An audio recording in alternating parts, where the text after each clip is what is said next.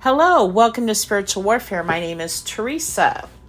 I will be reading from the book by Joseph Prince, The Power of Right Believing Seven Keys to Freedom from Fear, Guilt, and Addiction. The devil impersonates the king's wrath. The scripture that God used to answer my question was Proverbs 19:12. The king's wrath is like the roaring of a lion, but his favor is like dew on the grass. Now, this is what I call letting the Bible interpret the Bible. It says in 1 Peter 5 8 that the devil goes about like a roaring lion, and Proverbs 19 12 is a parallel scripture that unveil, unveils why the devil chooses to do that. When it comes to Bible interpretation, it's not so important to know what this Bible teacher or that professor said, or even what the author of this book says.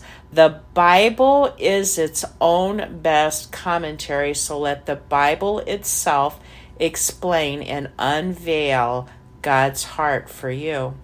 Now, who is the king of Proverbs 1912? The king here is our Lord Jesus. He is the true King of Kings. Before I break this down further, let me establish first that you are not the object of his wrath.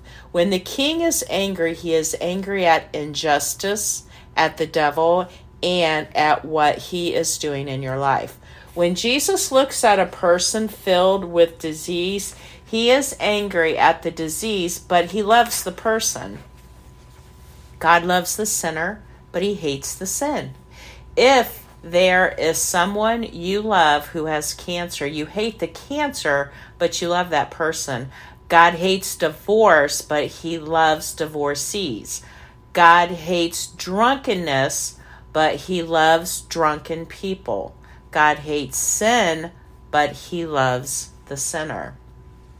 God hates sin because of what it is doing to the objects of his love. Sin destroys lives, it wrecks marriages, tears people apart, and it stops his children from living their lives to the fullest.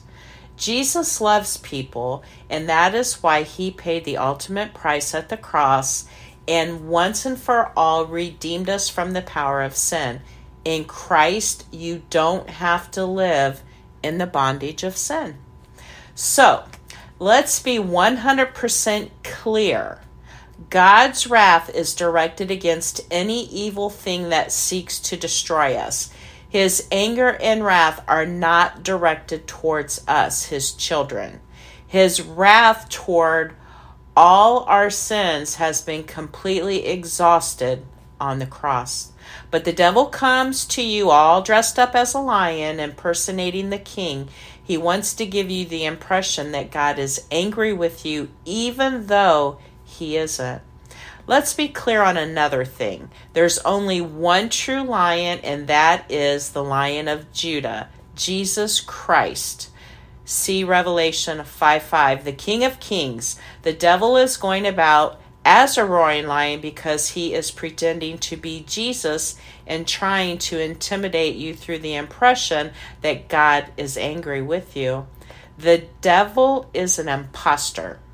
He wants to make you feel alienated and cut off from Jesus. He wants you to think that Jesus is saying, I am not pleased with you. I am really disappointed in you how could you make such a mistake?